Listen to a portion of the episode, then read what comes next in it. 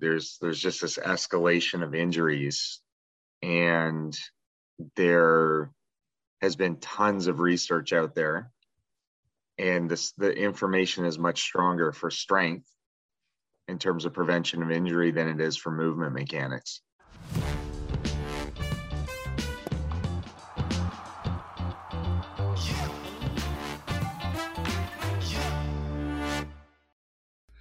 Hey, this is More Than Velocity with Jordan Oseguera, Ryan Crotin, and I'm Bart Pear. And today we're going to go through a recent blog post that's up on armcare.com discussing kind of strength versus biomechanics. So we all know there's a there's an injury um, problem in baseball. It's kind of on the rise, and and where people are looking for the solutions um, may not be the optimum way to address this problem. And so this article kind of discusses that, looks at some mechanics issues and, and where strength comes in and uh, what might be your, your best bet to, to prevent injury um, going forward. So Ryan, you're the one who, um, who penned this article. So why don't um, you start? I'm actually going to, as you're talking, I'm going to share the screen. There's some good graphics on this article. If you if you want to um, check it out while we're talking, definitely run over to armcare.com, jump on the blog um, and you'll see it. It's called Stop Focusing on Throwing Mechanics as a way to prevent injury. Um, and uh, it'll be perfect to go along with that while we're talking. So, Ryan, jump into it.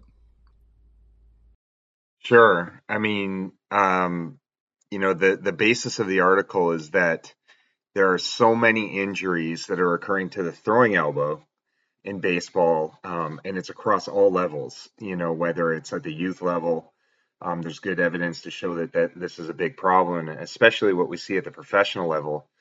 Um, and this year is one of the worst uh, for, for overall for for injuries, and um, there is a huge emphasis on addressing this problem with movement. And I'm a biomechanist, which is really interesting because you would think that my biases would be skewed towards we need better technology to address the, the throwing movement to be able to look at the forces on the throwing arm or um, body position or posture. But the internal world the strength side of things you know understanding what are the tissues like i believe is much more important to addressing this injury problem um, and so that's why i believe that strength matters more uh, and, and uh, I'll kind of let Jordan, you know, give some impressions from a coaching position, and, and then I can talk a little bit more about mechanics uh, behind this. So, so from a coaching standpoint, again, that's my background. You know, I've done 3D motion analysis and things like that. I understand there's a high level of importance on the way the human body is moving. But from my experience, again, over 15 years as a pitching coach, you know, between pro ball, college, the private industry, things like that, the more you realize inconsistent movement is normally a strength issue. Uh, usually, a guy is just not strong enough to be able to handle the forces their, their body's creating. So it shows up in inconsistent stride angles, inconsistent arm paths, inconsistent kinematic sequence um, all these big buzzwords that everyone's using now, and they're all they're all great. There's nothing wrong with any of them. But the problem is, is when we try to attack a movement issue when it's really a strength problem, we're we're addressing the symptom, not the cause. And I would say for amateur athletics, probably 80%, maybe more, um, is going to be related to a, to a lack of strength when it comes down to it. Um, I might be jumping a little bit ahead on the talking points, so I apologize if I do. But, you know, I'm working with a guy right now remotely, and one of his big concerns is he's been to, you know, five, six, seven different pitching coaches all in his local area. And, you know, they're trying to get him to delay his torso rotation. We have to get you to delay this. We got to get you fix your kinematic sequence. And everyone knows how to address these things and he's been spending a lot of money on trying to do this and just you know front side shoulder issue front side shoulder issue just killing him all the time. We got him on the on the platform, gave him a quick test, and I said, "Listen, you know, you have you're you're you're 19 years old, but you're pumping strength out like you're 14. So the reason that this is going on is you're just not strong enough. So we cut back throwing volumes. We used the system to kind of monitor what he was doing and just jacked up his strength big time. And then next thing you know, once we get him back on the mound, all of a sudden he's holding on to a, a good kinematic sequence for 55 to 70 pitches as opposed to before he was running out of steam in the first inning. So his issue was not mechanics because he would flash some really good kinematic sequences. He just couldn't do it for a long period of time. Yeah. So that's really interesting. I think we'll definitely get into that. But I mean, Ryan, there's a there's a title in this article that says throwing mechanics are mostly useless for assessing injury risk.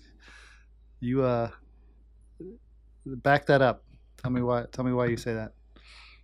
Well, they you know, there there is a place for them, but when you're looking at an adult population, the fundamental mechanics are pretty much they're they're pretty much set. So yeah, in the article you can see there's there's been one study to look at uh, pitching efficiency. So they're basically looking at the ability to throw at high velocities with the lowest torque values for the shoulder and elbow. And what they found, you'll see the green check marks is that you know one, the lead hip um, leads the delivery um, is a is a healthier delivery. The hand when you're taking the uh, the ball out is on top. The fingers are on top of the baseball rather than under the baseball. Um, you know, the the elbows at shoulder height at foot contact. Uh, in the bottom structure, you can see the these the image that the shoulder is closed at foot contact, and the, the uh, position of the foot is either in line or slightly in front of the back foot, so they're slightly closed um, to keep the body closed. Now, most pitchers, when they get to the adolescent level, they typically show this pattern, you know, where now the mechanical changes um, are a little bit more impactful to evaluate with strength. You know, at, at a higher level, it's the consistency in their movement. And that's why we need to be able to look at strength because they'll compensate. At the youth level, I think mechanics are really important because you need to be able to have these basic elements of movement. But you know, when you look at an adult pitcher, you're not seeing a pitcher take the ball out with their fingers under their the, the ball usually. Um, you know, you're not seeing them kind of fall forward with their lead side of their shoulder, their hips usually leading. They're creating a lot more force. And so, you know, our impression of what optimal mechanics are for an adult uh, pitcher that they, you know, they, especially at the professional level, you know, or the college level, they're pretty efficient. They're throwing really well. They're throwing really hard. And so these little nuances of change, they come from strength. And that's why I feel like, you, you know, evaluating biomechanics constantly and trying to come up with this optimal delivery is not, I think, the best use of time in this immediate climate of, of health. So obviously there's some basic foundational you know throwing mechanics that, that everyone needs, but you're saying optimizing it is a mistake if you have not looked at strength first. Correct. It, it leads everything. When you talk about the injury progression, um, I, I, have a little arm care IQ segment that I, I just put out in our first one. And you know, you're really trying to fight compensation. You know, whatever the pattern is that however an athlete throws, you want to make sure that it's consistent because if my arm position keeps changing because of fatigue, let's just say in my rotator cuff or my scapular stabilizers, my serratus, some of the muscles that help me put my arm in the right place, it's going to change some of the arm timing. It's definitely going to change the release position. So you could end up throwing more if you lose command and control. And it's that kind of thing, especially when when especially in athletes that are highly competitive, they need to be repeatable. There's a certain amount of variability that the body can handle, and then when it gets out of that range, um, it, it's it's a problem. And then, you know, it comes down to balancing throwing arm musculature that that has to occur. You know, and you can only do that with right now um, with dynamometry, and our app makes this available to do this constantly and to make sure the strength is where it should be. So let's talk about the inverted W. why don't you guys quickly explain what it is in case someone doesn't know, and then the myths and truth around it. I think the biggest thing we should point out is why do they why don't they just call it the M? Yeah. You know, it's, it's an M. You know. Go on. That's my big complaint on it. Go ahead, Ryan. well, um, Try to top that. Well, yeah, yeah. You could call it the inverted W. I guess you could call it the M. Um, but in any event, it's essentially when the athlete's at foot flat, that the hand is below the elbow. So it's kind of it's it's underneath the elbow. It's not parallel. The hand's not above the elbow, um, and it can it can be equal in size. Like you know, some athletes have like a double internal rotation of their shoulder, so they're they're inverted on both sides. Or you could have one side that's up, one side that's down. There's a lot of different appearances to just having that that arm position. And uh, you know, Jordan and I have talked about it a lot about you know, it might not particularly be an injury flag. Um, we've looked at tons of, of pitching video, especially when we were with the Angels, and uh, you know we would scale guys who would have their hand below their elbow, and we didn't see you know a lot of injury detection there. And and then looking at some research, they also don't see with that particular position to be more injurious than an athlete that has this clean my arm is above my elbow and it's at least at 45 degrees of external rotation when i land you know the arms upwards um, by comparison. Yeah you beat me to the punch on that because i know there's some research coming out now that you know it's it's not that big of a shock when it comes down to it it's more about the timing of the rotation between pelvis and torso that matters where the arm is. You can land with a good quote unquote arm position, but if your pelvis and torso are rotating in a poor sequence of events, that's more dangerous than landing with your with your hand below and having your pelvis and torso rotate in a good sequence of events. You know, the research is starting to to find this stuff out. Uh, we we we me and you, like you said, been talking about this for years now, um, and it's starting to get kind of more into the public realm. And you know, I I still have someone that owes me money on a bet that I said for every one person that you find that gets hurt like this, you'll find two that get hurt like this. It turns out I was right. I need to actually collect on that that bet. So.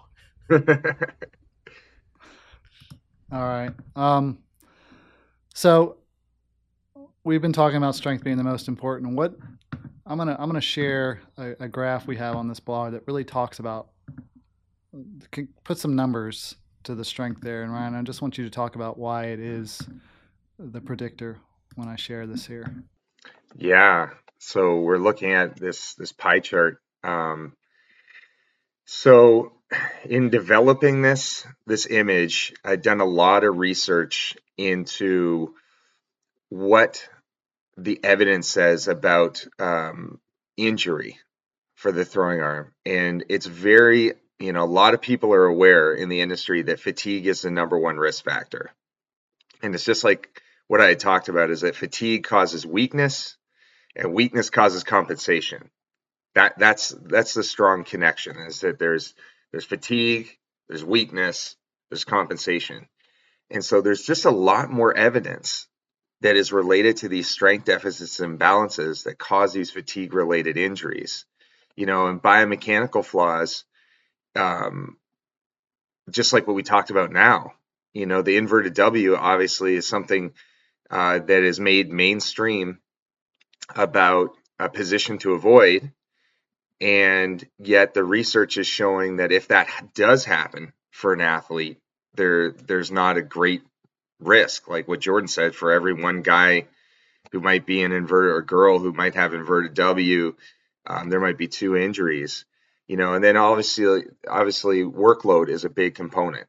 You know when you look at you look at uh, fatigue you know one is the athlete strong enough especially to handle their workload? So that again affects the compensation. Um, so you know workload is up there um, in range of motion there there is some good evidence to talk about what can happen with restriction um, or expansion of range, especially with weighted balls. If you know athletes are getting this huge layback um, that can increase the stress of the elbow.